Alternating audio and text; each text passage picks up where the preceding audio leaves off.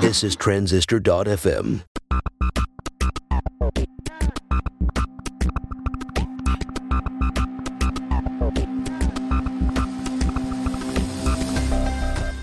Hey everyone, welcome to Build Your SaaS. This is the behind-the-scenes story of building a web app in twenty twenty. I'm John Buda, a software engineer. And I'm Justin Jackson. I do product and marketing. Follow along as we build Transistor dot f m. John, this week we have another guest. We do, huh? Yes, I... Right. I you cut you cut me out again, I see. uh, well, on Friday, on Friday you were like, I'm in the zone. So I was like, well... Yeah, I was I was in the code. And I, I wanted to talk to Josh at Baremetrics anyway. Uh, folks will remember they do analytics, revenue analytics for SaaS companies. And I wanted to call him up and get a sense of how this pandemic and looming recession, if that's already started to affect SaaS companies and how, you know, we can only see our data, but he has aggregate data for lots of companies. And his answers were interesting. Um, huh. let, let's listen to that now. Uh, yeah, awesome.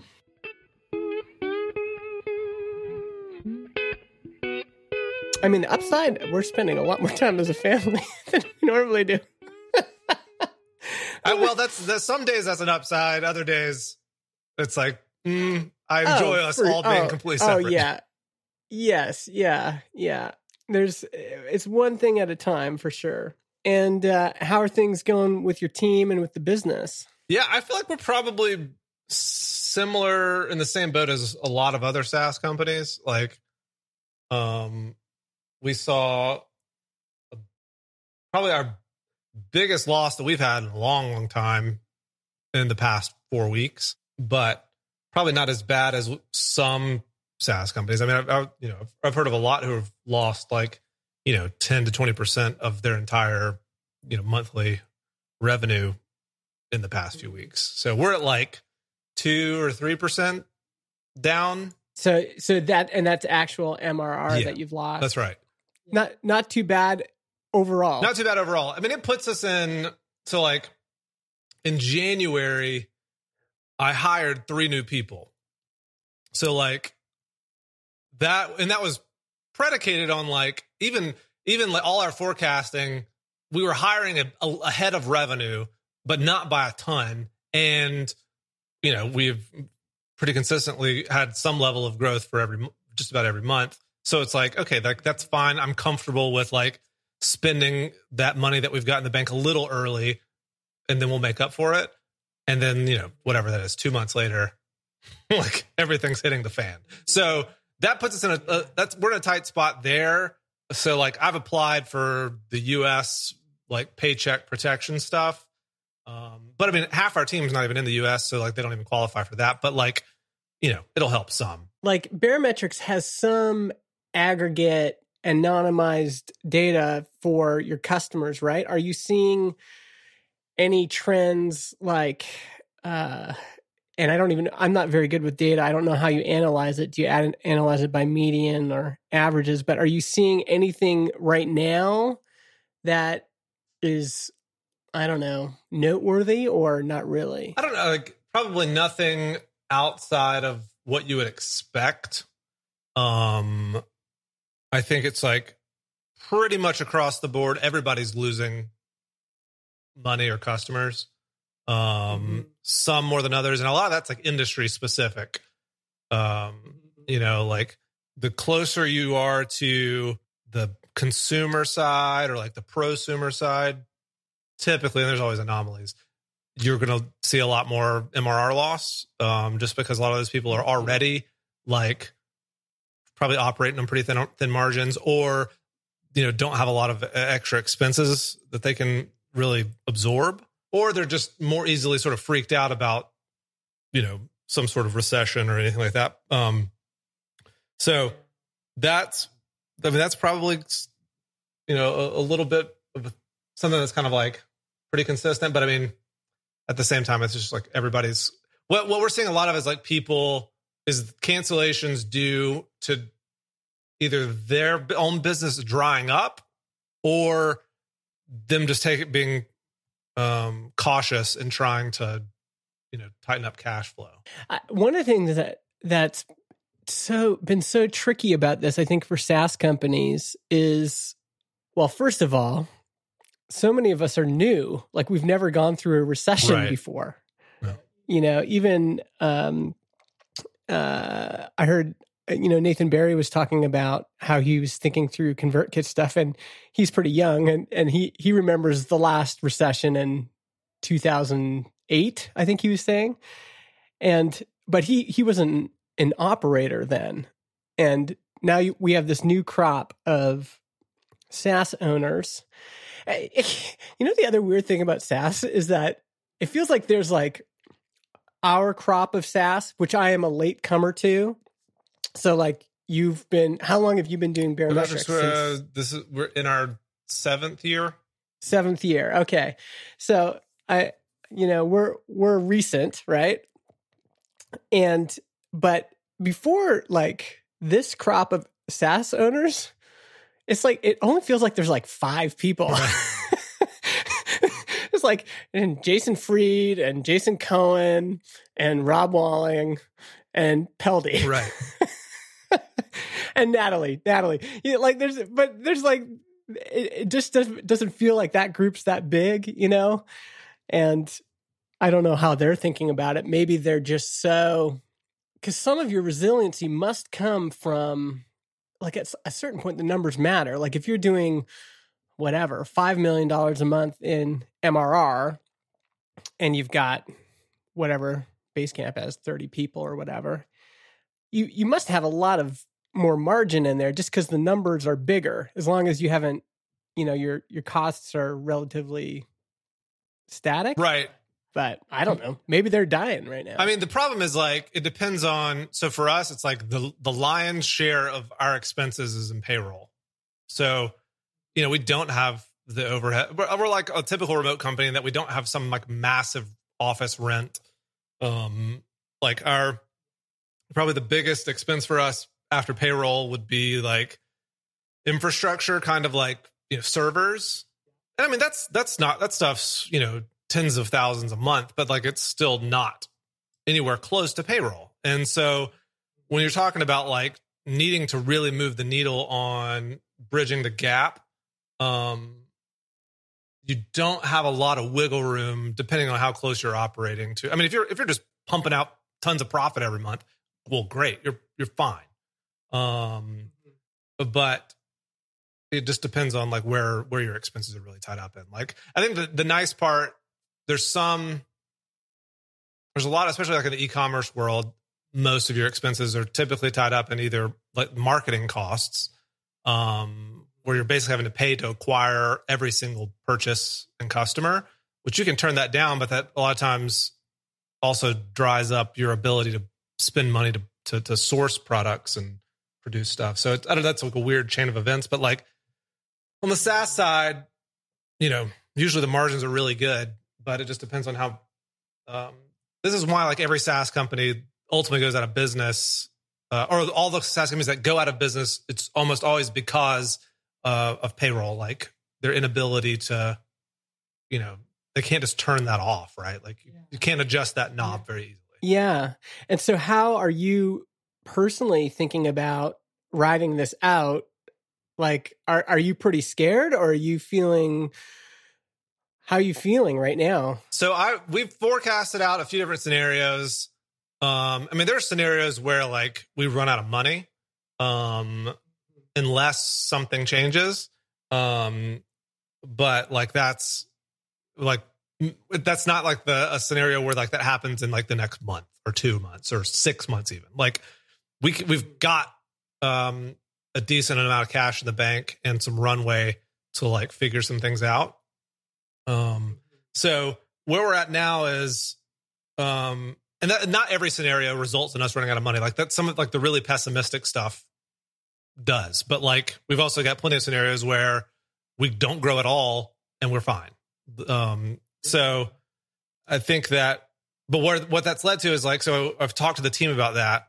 Um, and where where we're all sort of at is like feeling, I think, like we've sort of rallied the troops and everybody feels like, okay, there's some things that we had wanted to focus on, but we can't, like now the, the focus needs to be on retention and, you know, growth when that's possible. But like what we need to try to not do is lose a ton of customers.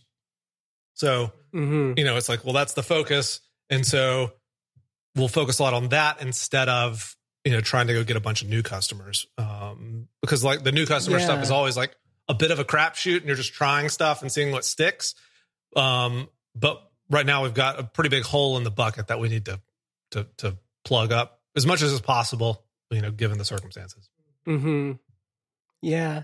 Are you using your, your forecasting tool to forecast some of your cash flow stuff? Yeah. So what sort of like we use, so there's a, I guess app now. I don't know. He was, it was one guy when we started using him a few years ago.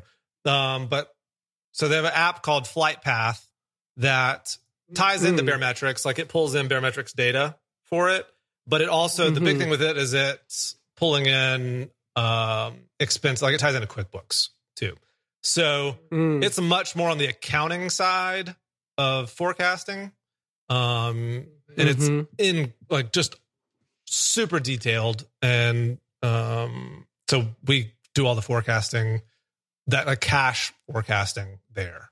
Um, gotcha. So that's, that's what we and it, ha, has it actually been helpful? Like, do you think it's, it's, um, is it, is it useful to, to do all that stuff?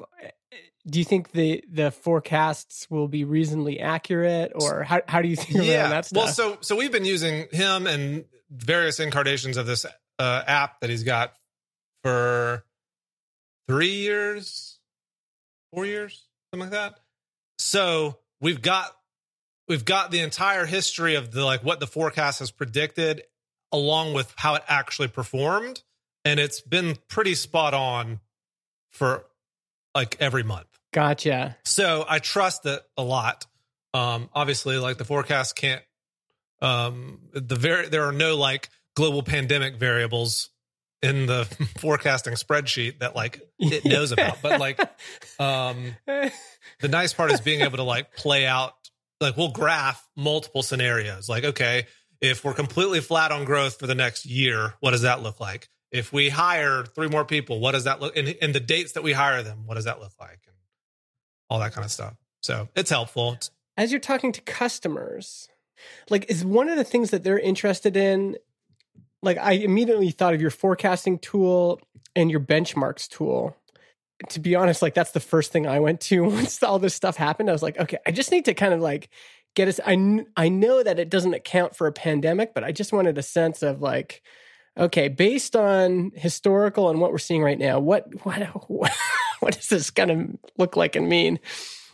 Um, are folks mostly interested in that stuff, or they are a lot of people just like still looking at these other metrics you provide, which is okay, how's M R R doing compared to last month? And uh, sorry, I'm adding a lot in here, but how are you telling people to look at all that data? It, it kind of depends on what. what you traditionally um, have the most luck with when it comes to growing. So there are some companies that are fantastic about um, the churn side of things. So like, and they're, and they're able to easily affect it.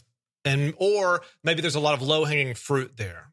So if that's the case, then like focus on churn and getting that down. If you're in the like low single digit monthly churn right now, chances are you're not going to be able to make a big impact if you focus on that.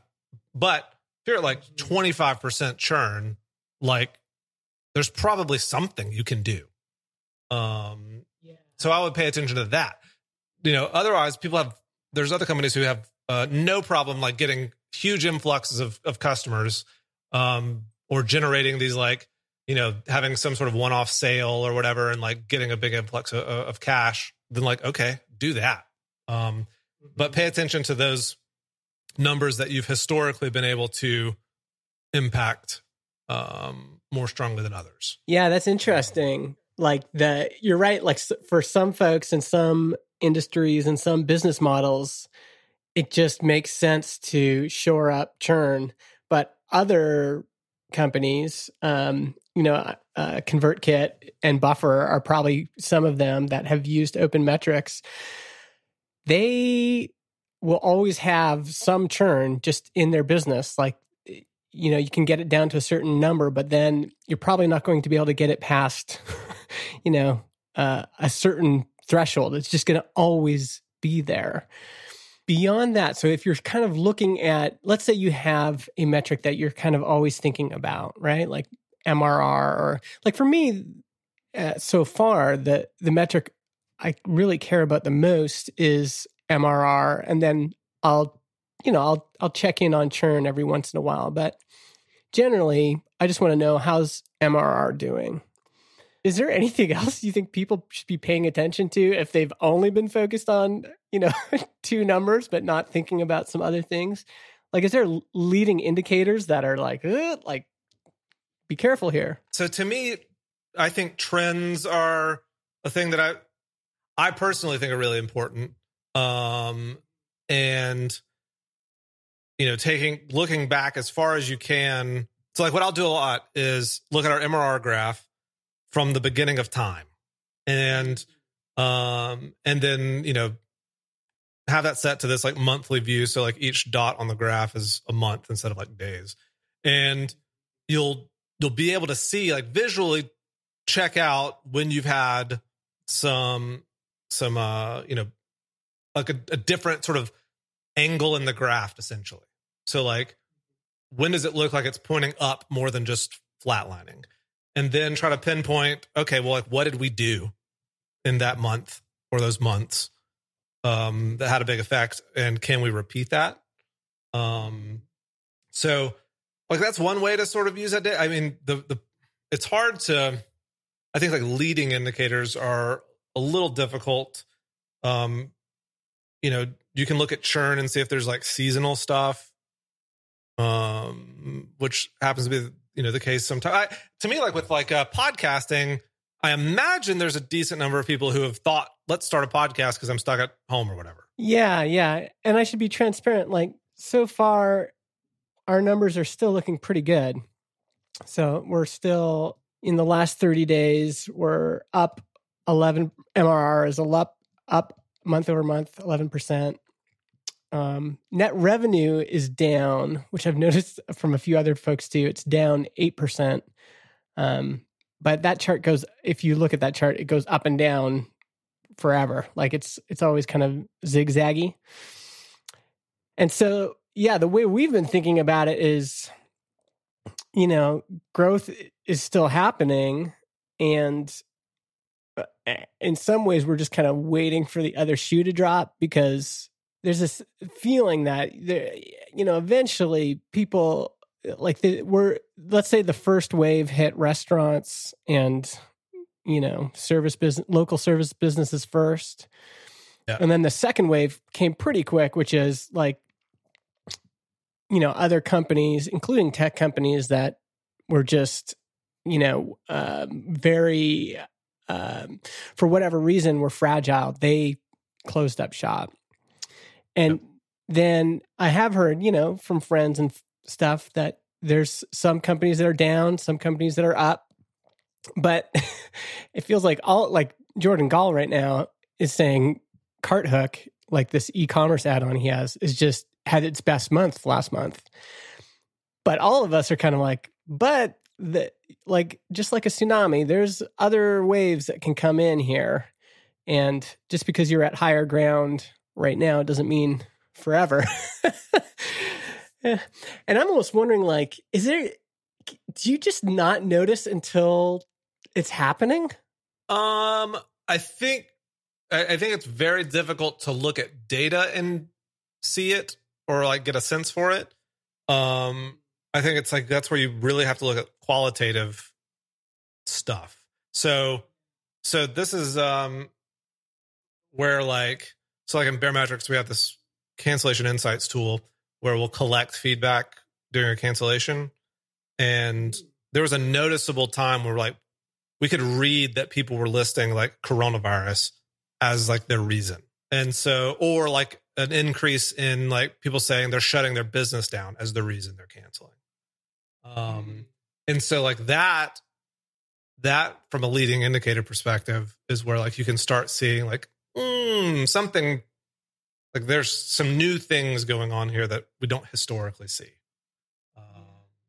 And so that's where it's sort of like like listening to like the reasons that customers give for stuff um, becomes a lot more useful than trying to um, you know grok something from like data points on a graph. Yeah, yeah. Like everybody wants this magical graph, but even if even if you had a, an impressive model um, that could predict what would happen, I mean. I mean, if you had that model, you, you would, still don't know why. Yeah. yeah. And if you had that model, you'd be selling it to the government for like billions of dollars. That's right. uh, yeah. You still don't know why. Yeah, exactly. The, the, you can kind of, that qualitative part is interesting, actually. It, it, it kind of shows that the, the stuff that you see on the ground and that your customer support folks see on the ground is, yep. That's the most important stuff, right? Because they, they, they see it first. That that's where you really get a sense of, okay, what's really happening? And then, you know, you might see it reflected in your graphs later. I always, it, like a dumb metric I have is just how many customer support tickets are we getting? And so far, that's been positively qual- correlated with um, increases in revenue. So when we have more tickets, we're making more money. Yeah. That might not be true forever. But up until now, that's been true because it just means more people are starting podcasts and have pre-sign-up questions and then support questions. But yeah, it's just, and then, uh, you know, when I check my Baremetrics graphs later, it's like, oh yeah, that, that actually did make a difference. We had more people interested, and certainly, you know, the next thing that shows up is new trials, and the next thing that shows up is conversions, and then M R R. What do you guys use for support? We use Kayako, um, which we, you know, they're okay. I think we've been we've been um, thinking about switching, and this is another interesting thing. I wonder if more SaaS companies need to, to think about right now is, you know, if you're still going to the office every day or you're working from home, and like, because we've had this thought of, ah, maybe we should switch off Kayako. We've had this for months, and we've checked out Help Scout. We think that's what we're probably going to go with. But the idea of switching that over and having the time to do that is like, nah, that's going to take too long. But now all of a sudden it feels like, wow, that might be a good quarantine project, you know? We literally did that this past week. Did you? Switch, switched from who to who? Intercom to Help Scout. Mm. Inter- Intercom's charging us shy of one thousand dollars a month. And uh, and it's just insane. Yeah. I mean, like, yeah. We've been using Intercom on some level s- since we started Baremetrics, but like, it's every, like we were, I, I think like, and I, I love the people at Intercom, but like it's gotten out of hand on the cost stuff. Like we were, they had this new product, um, I forget what they're called, but like basically like product tours, like where you can, you know, basically set up like walking through customers through a tour of your product with little tooltips and stuff. Yeah. And we were kicking the tires on it. And then we were like, okay, what would pricing be for this? And it was going to be five hundred dollars a month. And, and it was like, guys, no, you can't keep doing that. Like, that's out of hand on the pricing. It's just, that's certifiably insane. And so that was the last straw for us. And like, it's keeping costs down in there is takes so much work of like purging old customer accounts. And then like that requires, then that like removes some of the value because then we can't, you know, get access to like, reaching out to these customers who have messaged us a couple of years ago or something like that, just because we're trying to our, to keep our bill from being a thousand dollars a month for this thing. Yeah, I wonder if we're going to see a lot more uh, rethinking of. Okay, let me set this in context, because uh, uh, this is a little bit unfair because I've been on one side of this debate. The the charge more mantra of let's maximize, how much should you charge? Well, as much as people will pay, um, which is, you know, I've been, I've been digging into neoliberalism a lot lately.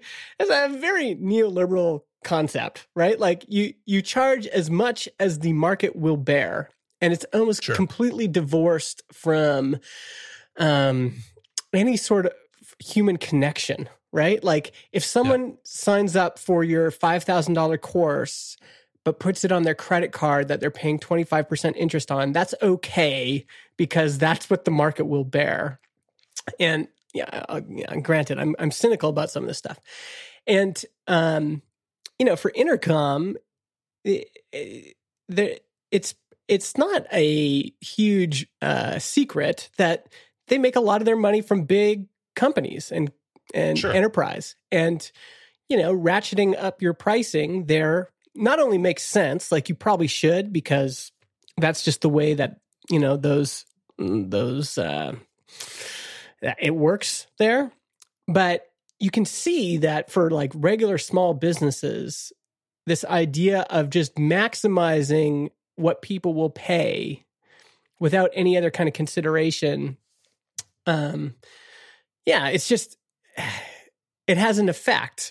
And, um, and when you're making small businesses, you know, work a lot harder to keep using your product just to make it affordable. There's like that, that, that treadmill you get on, even with MailChimp or something, where it's like, you have to remove contacts and then, you know, uh, like remove them, remove them. And now there's all sorts of add-ons you can get so that they clean them out. It's like, this is ridiculous. And I wonder if we're going to see some rethinking on the way folks have done pricing. Because there's definitely some bills I have, like my annual card subscription, you know, C A R R D dot co. Oh, yeah, yeah. It's like nineteen bucks. Yep. I'm not even thinking about that right now. But I am thinking about our Ahrefs subscription because it's like a hundred and some bucks a month.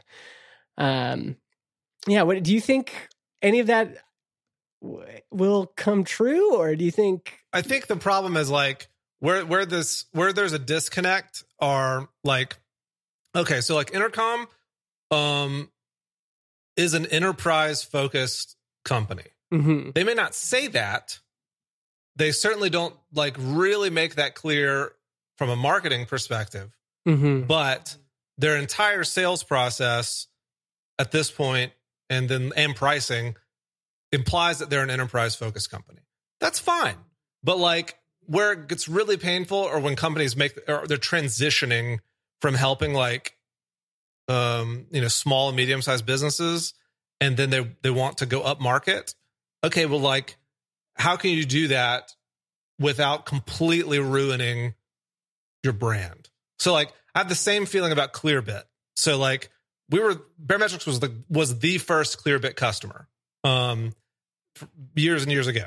And uh and we they cut a sweet deal over the years um to to to make it affordable for us um as like cuz we were kind of using it in an atypical manner. Mm-hmm. Um, but this past year, like we had to renegotiate that, and like we are firmly in a sales process where like we have to pay by like wire transfer now, and like it's uh, we pay quarterly. Like they want to pay annually, but I push back hard on that. But like you know, our bill for that um, was like quadrupled, and so now it's like tens of thousands of dollars a year. And like that whole process of them transitioning our account from working with this small, medium-sized business to like treating us like an enterprise customer, which is like their entire process now is like hardcore sales, enterprise stuff. Um, like I hate, I, I hate that with all of my being. And so, yeah. So from, so from a brand perspective, I don't, I don't have warm fuzzies about Intercom or Clearbit anymore. Um, yeah, because of my own personal experience. But that doesn't mean that like they're making bad decisions or that like from a business perspective that they won't be really successful. I'm sure they will make a crap ton of money. They are making crap tons of money. Um, but it's like what it depends on what you're going after, right? Like what game do you want to play in the business world? And certainly on the Intercom side, and on some level on the Clearbit side, like they have to keep going big. And so they're going to keep going big. And that's going to, that's going to like screw a bunch of the little people along the way. But I don't know how you really avoid that. Yeah. This actually reminds me of something you told me early on when I was wrestling with some of this stuff, which was you, you basically said the same thing. Like what, what kind of people do you want to serve? Like it's, if you, Justin, if you want to just sell people podcast hosting for nineteen dollars a month, and those are the kinds of customers you want to serve, you should do that because the, you know, the work is going to be so much more fulfilling. Um, and I think what I was wrestling with at the time is we have, especially in bootstrapping circles, these kind of, um, you know, laws of, of bootstrapping that have been passed down from, from other folks. And I was like, oh, but if I'm not maximizing everything, if I'm not charging, you know, two ninety-nine a month, then I'm, uh, I'm not doing it right. And, you know, it turns out for me, uh, that's been true. Like serving those nineteen dollars customers is way more enjoyable to me than uh, I've had to, I've, I've dipped my toes in a little bit of enterprise sales stuff. And, oh my gosh, like I just, I love those people at those companies that I interact with, but the process is just not very fun. And it's way more fun helping a local chamber of commerce set up their first um, podcast.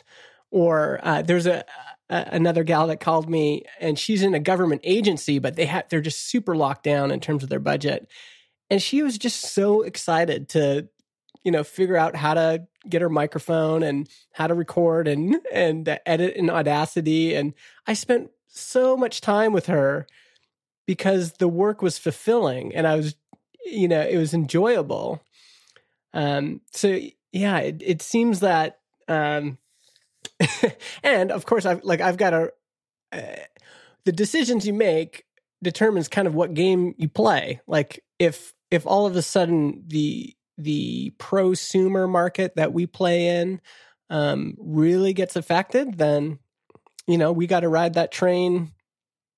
Uh, well, I guess we can always get off the train, but you know what I mean? Like you kind of, you're on the train, you, you're riding, and uh, there's pros and cons to both, but. Putting myself in the shoes of like the C E Os of these other companies that have gone up market, like I can see I can certainly see the perspective of, well, let's see how big we can get this thing. Mm-hmm. Like, I I see the appeal of that um, from almost like a uh, from a curiosity perspective. Of, yeah, you know. But I mean, I think you can define it's it's it's having different definitions of of what the word success means, and does making a a massive amount of revenue. Is that success? I don't, I mean, for some people, sure, that's exactly what that is. So, you know, if you want to go that route, then great. Or like maybe getting a, a, a customer who like ten thousand people at the company will be using your software is, you know, that's a ton of new users. Um, then great. Like that's, that's a certain measure of success. Mm-hmm. So, uh, you know, I don't uh, fault people for wanting to do that. I can see the, the appeal, but like, it's still, that doesn't, you're still going to have like some um, issues along the way with when you're, when you're making that, that kind of transition. But, I, but also it also like opens the um, opportunities up for other people to come in and serve those markets in different ways. You know? Well, and that's, and that's kind of, so this is something else I was wondering is, you know, there's a lot of companies that got started in the last recession. Um, And the, you know, MailChimp itself was started in a recession.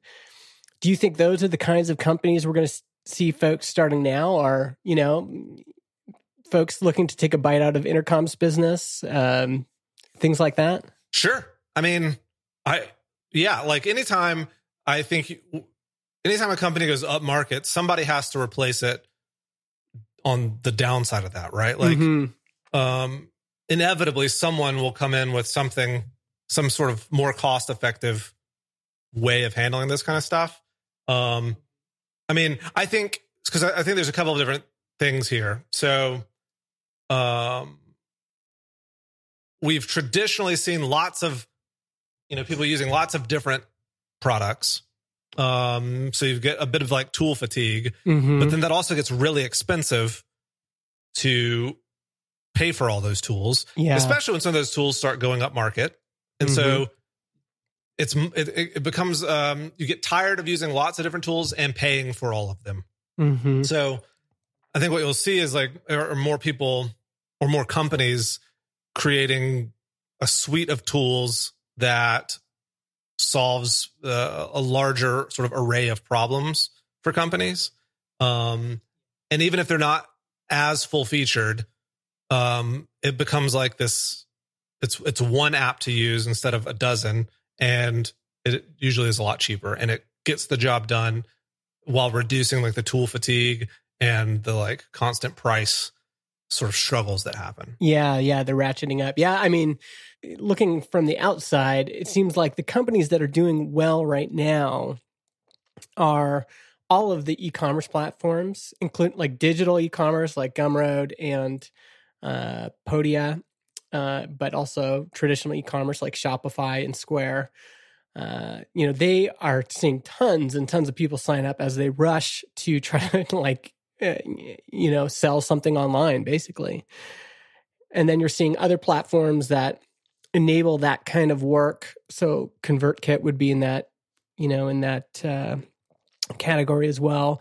To a certain extent, Transistor is, you know, anything where people can create something online and have some sort of presence online and maybe have a new path to revenue.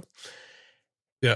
And who knows how long that's going to last. But, you know, some of those companies like Podia offers everything. They offer, you know, we're going to be your billing platform. We're going to be your course uh, uh, storage platform. We're going to be your uh, email platform, your messaging. They have they have uh, messaging, like Intercom style messaging. They have like everything. They're just trying to put it all in one spot and cut as many of those other bills as you have, which is attractive if you're, you know, you're you're trying to start something up and you just have to keep layering on new tools to get what you want.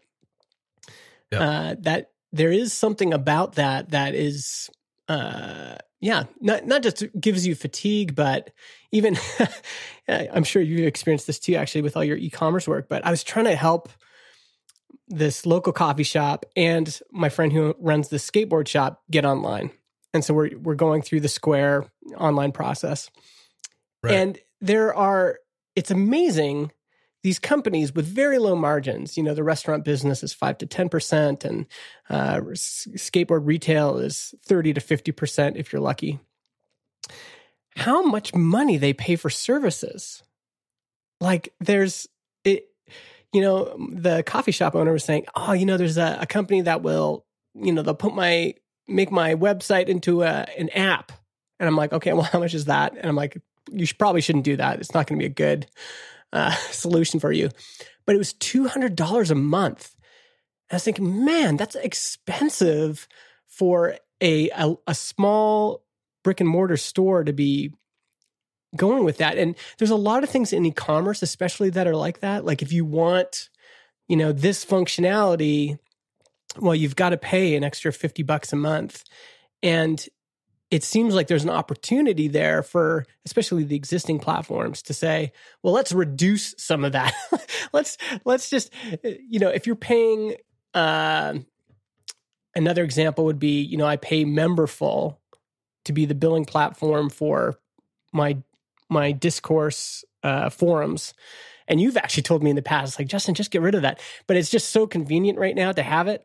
But if dis- if Discourse automatically, you know, had a, a platform, or if, even to be frank, if DigitalOcean introduced payments and just made it easy for me to have it all on one bill, I'd probably do it just because it simplifies things and I don't have this other thing on top.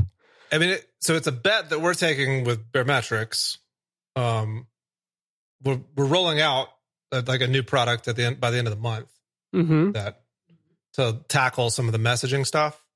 Um, so I think for us, it's like, you know, we use, I don't even know at this point, dozens of different tools and just got tired of it. And a lot of it, we found ourselves like piping in Baremetrics data into a lot of these things.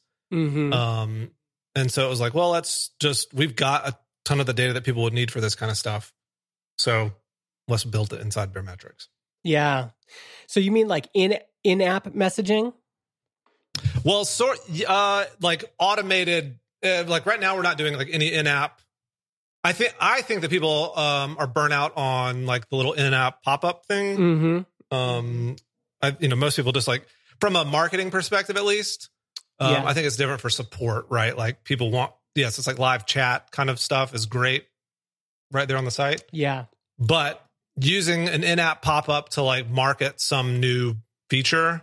Um, I don't think anybody pays attention to it. Like, you know, yes, certainly some people will respond, but like for the most part, you've got this like ad blindness kind of thing. Like there's this like in-app blindness thing going on where people just close that stuff instantly, or like they've got some browser add-on that blocks it to begin with.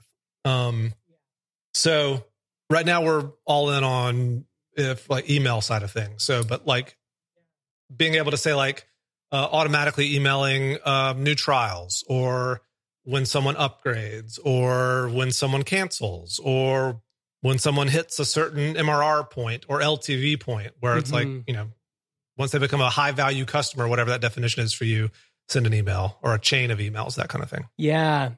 Yeah. That's an, that's a really interesting space that has suffered from, um, oh, like in the old days, Uh, when I was working for SaaS companies, um, and by old days, I mean, I started in two thousand eight, so not super old, but old enough.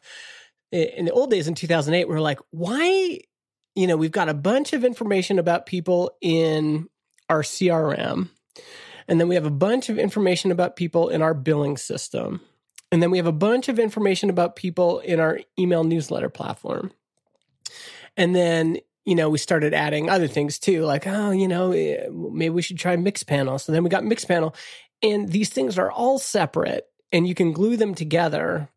Um, and then on the messaging side, it feels like most SaaS companies have at least three regular ways they reach their customers. Um, and this is true for Transistor. So some of our system emails get sent from the Ruby on Rails app through Mailgun or something. Right. Some of our customer communication happens through MailChimp, and some of our customer communication happens through these triggered emails in Mixpanel. Yep. And uh, yeah, that's that's a that's an interesting space, and I think some of the trouble other folks have had when they've tried to tackle the messaging piece is that they don't have all of that customer data. Uh, like you do, I guess, like the knowing, okay, this is what, you know, this is how much M R R they've done. This is if they've upgraded or not. Um, the the one thing that it feels like you'd be missing is uh, some of these events. Like we have an email that goes out when you published your first episode. We'll, we'll solve that too. Gotcha. So you're gonna you're gonna have event uh, event uh, triggers in there. Tracking. Yeah. Interesting. Yeah, because that that'll be. Um, there is an opportunity there for sure. When we were building, uh, you know, I, I begged John to, to build these, you know, uh, to, to help put these event, um, what do you call these, these event scripts into our, our app for Mixpanel. And, yeah. and all of the docs were from like ten years ago. He was like, okay, here, here's the Ruby on Rails implementation. He's like, whoa, these, there's, uh, these are some pretty old, uh, documents here. Pretty old. Yeah. Interesting. So that that's going to launch next month, you said. I mean, we're like we're beta testing it with people now, um, and we're getting you know trying to figure out how this plays into the. I mean, talking about pricing, like you know, that's a it's ultimately an add-on, but like it the goal is not for this to be like some like okay, if you're paying you know. a thousand dollars with Intercom, then we'll charge eight hundred for it. Like, it's not like mm-hmm. we're trying to just like slightly undercut, like mm-hmm. to, uh, those are like very full featured things. And we're, our goal is not to like completely rebuild those kinds of tools. Um, But instead, it's like we feel like most people don't need all that functionality, but they still end up paying for it. Yeah. So we're saying, well, now that's like you can get less functionality. That's, it seems weird to put it that way, but like you're getting a simplified solution to your problem, mm-hmm. and you're getting it all in one place, and you can see all the connected dots. Because then you'll be able to do things like graph, like, okay, people that I've sent X messages to, we see an increase in L T V from them. That, like, was, that was exactly what I was thinking. I was like, oh, this would be... Compare that stuff, yeah, right? Yeah, that would be interesting. And L T V would be... It, it's a it's a long-term metric. Like, you would want to be tracking it over, you know, many, many months uh, to get it somewhat reasonable, right? But that would be interesting to go, okay, let's implement this test right now and see if it makes a difference. Because you could also do things like tracking um, emails to trials, to people who are trialing, and see like what the actual dollar value is of a given campaign, because you'd be able to track conversions from it. So um, it's it's not just like, let's put this tool, let's like shove this messaging tool inside this existing product. It's like, okay, there's actually an opportunity to um, to increase like the overall value where Uh, you know, something like an existing messaging tool can't compete on that because they don't have all the the like high level business reporting stuff that, mm-hmm. that we've got. Yeah, yeah, yeah, and the the having the the financial stuff is actually the because that's the stuff you have to bolt on in Mixpanel, right? Or even in Google Analytics, you're always just guessing. You you assign it the the, the some arbitrary value. Yeah, and you know what? This is what gets like folks who are starting out with marketing or whatever, it confuses them because in your mind you think, oh, it must be so sophisticated. Like folks must be like really like, you know, but it turns out it's just like you just assign this value of like, well, this action is probably worth about, you know, this amount. twenty bucks. Yeah. It's like, this is, these are the most blunt, this is a, a very blunt instrument to be using here where, yeah, if you have a platform that has all that historical data, you can actually say, no, this made a difference for all these customers in this way. Well, but you can even track like the types of customers, like, okay, this this did a really good job for our high L T V customers, but performed terribly with the, the low-end customers. Mm-hmm. Um, or this email, you know, generated up tons of upgrades between plans A and B, but like didn't do anything for B to C. Mm-hmm. So, you know, you can, you can get a lot more fine grained with that, that stuff when it's all in one place. Yeah. Yeah. That's great, man. That, that sucks. So you, you, you, you folks really crank stuff out. Like you've got a lot of these kind of all-in-one features. Is that kind of the idea? Is like, you just want to keep building this kind of suite all on, under one banner so that you're building in some resilience there? Is that is that part of the plan? That's part of the plan. And also not like we'll eventually, like second thing that we're sort of working on is the ability to be a lot more sort of a la carte. So maybe maybe you like the some sort of like free metrics that you're getting somewhere else for, you know, even if it's like doesn't have as much data, but like you just want to know some really top level numbers. Mm-hmm. So you get those for free from somewhere else. Okay. But like you don't, you really want to use like the cancellation insights tool or like the revenue recovery stuff. Mm-hmm. Well, then like you could use just those items and not use the metric stuff. Yeah. Um, so letting you sort of like almost like, yes, you can use them all together. There's a lot of value in using them all together. Um, but if you want to use these as standalone products, you'll be able to do that too. Yeah. Yeah, I think that's a good move. There, there is definitely a, and you're in an interesting spot because so, I'm guessing a lot of your customers are small. Is are most of your customers small or small businesses? Are you are you in the enterprise tier as well? No, yeah, we're we're definitely like in the S M B space. Um, we push to try. I mean, the fact that you we don't really have like a free plan automatically segments out a lot of the really tiny, um, like brand new customers, mm-hmm. uh, or brand new businesses. Um, but you know, we're still like very much in the S M B space. Mm-hmm. Yeah, which could, I mean, this is the other thing for you is that if there's a, who knows what's going to happen? I'm just guessing. And some of this is just me, uh, uh, you know, uh, projecting what I want to happen in the world. What I want to happen in the world is the recession creates all of these new small businesses that are, you know, st- people are starting things because they've got time and they've got nothing, nothing to lose. Because I just love small businesses. I think small businesses are, I think they're the, one of the most important pieces in the economy. Uh, in our day-to-day lives, these are the people we actually relate to and have relationships with. There could be a huge, well, huge, there could be a big new crop of subscription businesses that get started right now. I wonder, I wonder how that will work out. When, uh, maybe to kind of close off here, because I know you you do some stuff on the side, and it seems like you encourage that with your team too. Like you have team members yeah. that you're, you're fine with side projects. Totally. I, I wonder if we should talk a little bit about side projects as a form of resilience. And I don't want to name any names, but there are some fairly well-known remote-first companies that don't allow their employees to have uh, paid side projects, like side projects where they make money. I always felt like that was just kind of uh, uh, cruel because for me personally, you know, like Mega Maker is a good example. I started this this community back in two thousand thirteen when I was still, you know, working a full-time job. And, you know, that first year it made maybe twenty thousand dollars extra. But that twenty thousand dollars extra was a huge deal for my family and I. Um, you know, it bought a lot of diapers. And now, and over the years, I've wondered if I should, you know, maybe stop doing it because, you know, Transistor is my full-time thing. But I was looking at it in the past uh, twelve months, Mega Maker's done about forty thousand dollars in revenue.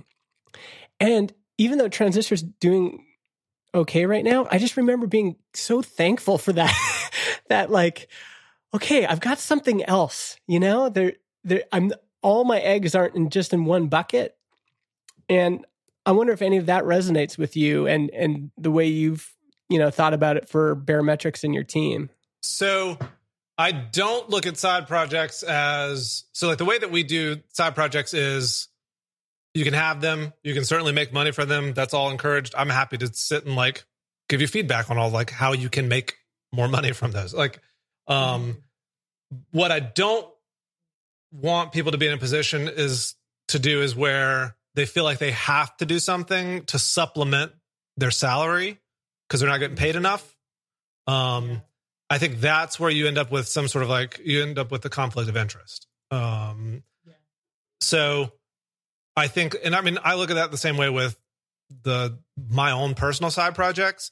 Um, I don't take any, like I don't use any of the money that I make from that uh, for our salary. It all just stays in a business account for all those side projects. Is any of that resilience for you, or is it, is it mostly just like for you to have a break from the computer world? Because you do a lot of physical product kind of stuff. Yeah. Um, It's it's more to give my brain um, something else to to to chew on besides running a company. Um, yeah.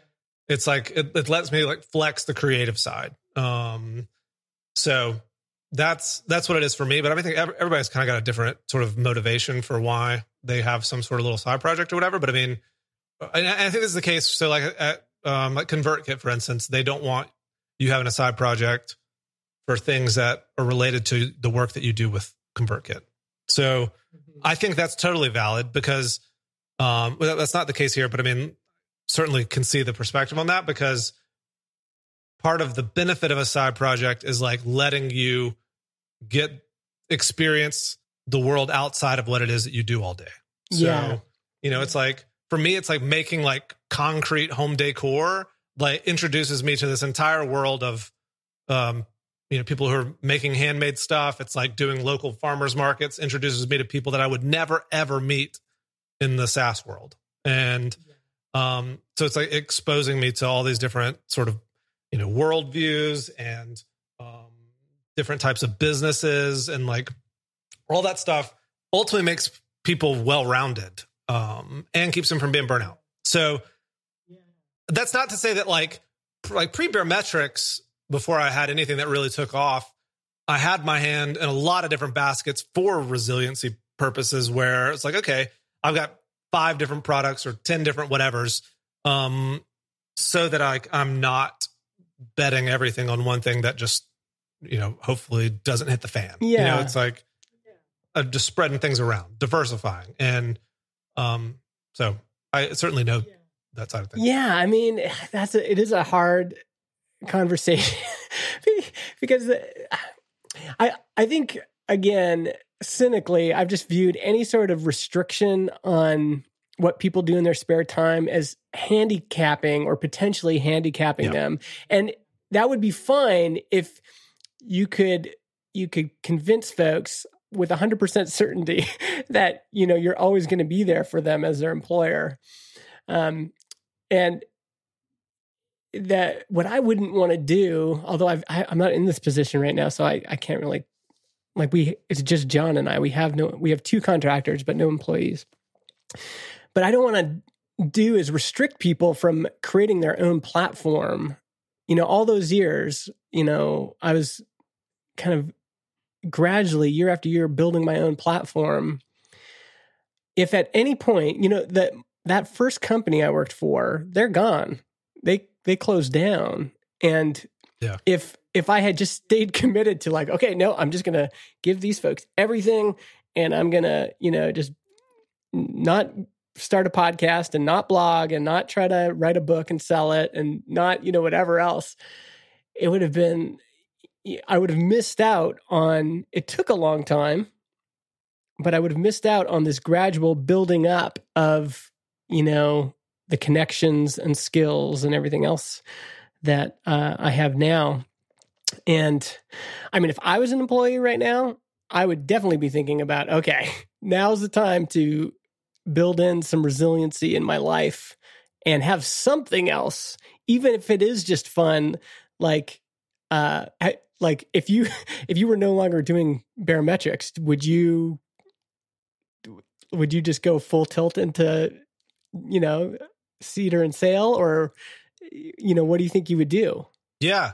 Uh, I, yes, I would just make weird stuff forever. Mm-hmm. Um, yeah. I mean, so I, I, I I played around with the real possibility of this last year when we almost sold the company. Like I, in my head, I had, I was in that spot of like, okay, what am I going to do now? I'm just going to like make stuff forever. So, I mean, like that's, that's what I would ultimately do. And, you know, it's just Baremetrics like took off. And so like, that's, I'm also doing that now too. So dude, if you, if you, if you could go full tilt on the concrete stuff, you would be able to make way weirder stuff. Right. Cause, cause it, totally. Or like the laser tweet stuff, like yeah. all the things that I could put on a piece of wood. Yeah. Like, just give me the time. Yeah. You can, cause then you, you would also give yourself some license to just be more eccentric, right? Right. Like right now yeah. you're making all these interesting spaces, but they also have this like, okay, it's going to be a planter or, or a coaster or whatever. But like, there's some crazy stuff you can build with uh, concrete. Yep. It might not be all shippable, but L- Laser Tweets was definitely a, a, a shipping innovation, Josh, Com- compared to Cedar and Sail. Oh, well, it's good talking to you, man. I, uh, good to hear your voice. Glad, glad you're doing well. Same, dude. I'm glad we got to chat. We should do this more. Uh, yeah, folks that want to check out Josh's stuff, cedar and sail dot com, baremetrics dot com. Now is probably a good time if you don't have some good metrics for your your SaaS or your recurring revenue business to sign up and pull in that stuff. It, it'll pull in historical data, right? Yeah, right. So if you've been using Stripe this whole time, just sign up. It'll pull, suck everything in and give you all these graphs you can look at. And then it's it's Laser Tweets, laser tweets dot co. That's right. Yeah. And I'm I'm a happy customer. I got a I got a James Clear tweet, uh, laser laser engraved, and uh, look at it every day. It's really nice. People and it's the it's the only actually the only piece in our house, besides uh, Mark Johns is another artist, but it's the only art in our house that people comment on. They're like, oh, this is nice. Oh. Oh, look hey, man, what you, what, what, what you need is some Kanye West coasters. Yes. And then people really ask about that stuff. Oh, that's great. Okay. Thanks again, Josh. Hey, thanks, Justin. Have a good one, man.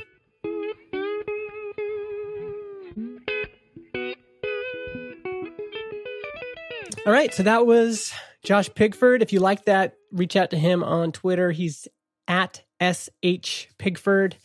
And uh, definitely check out his other side projects, Cedar and Sail and the other things.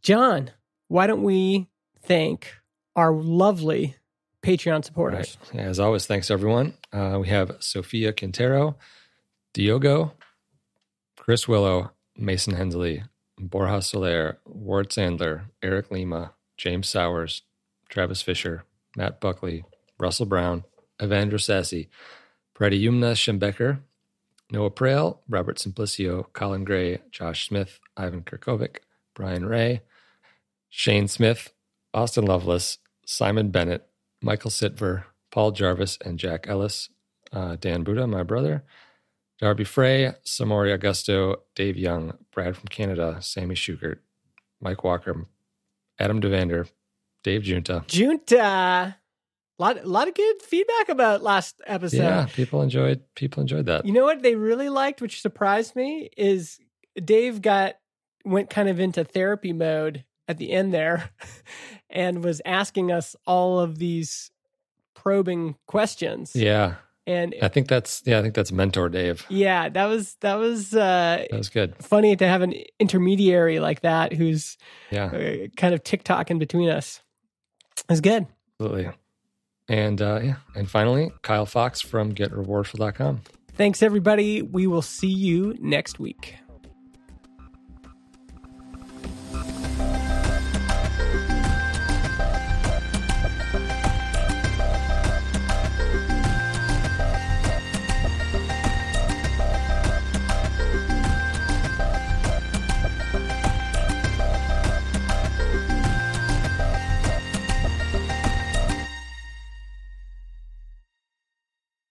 Podcast hosting is provided by Transistor dot f m.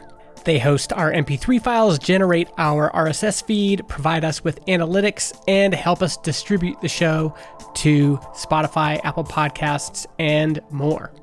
If you want to start your own podcast or you want to switch to Transistor, go to transistor dot f m slash Justin and get fifteen percent off your first year.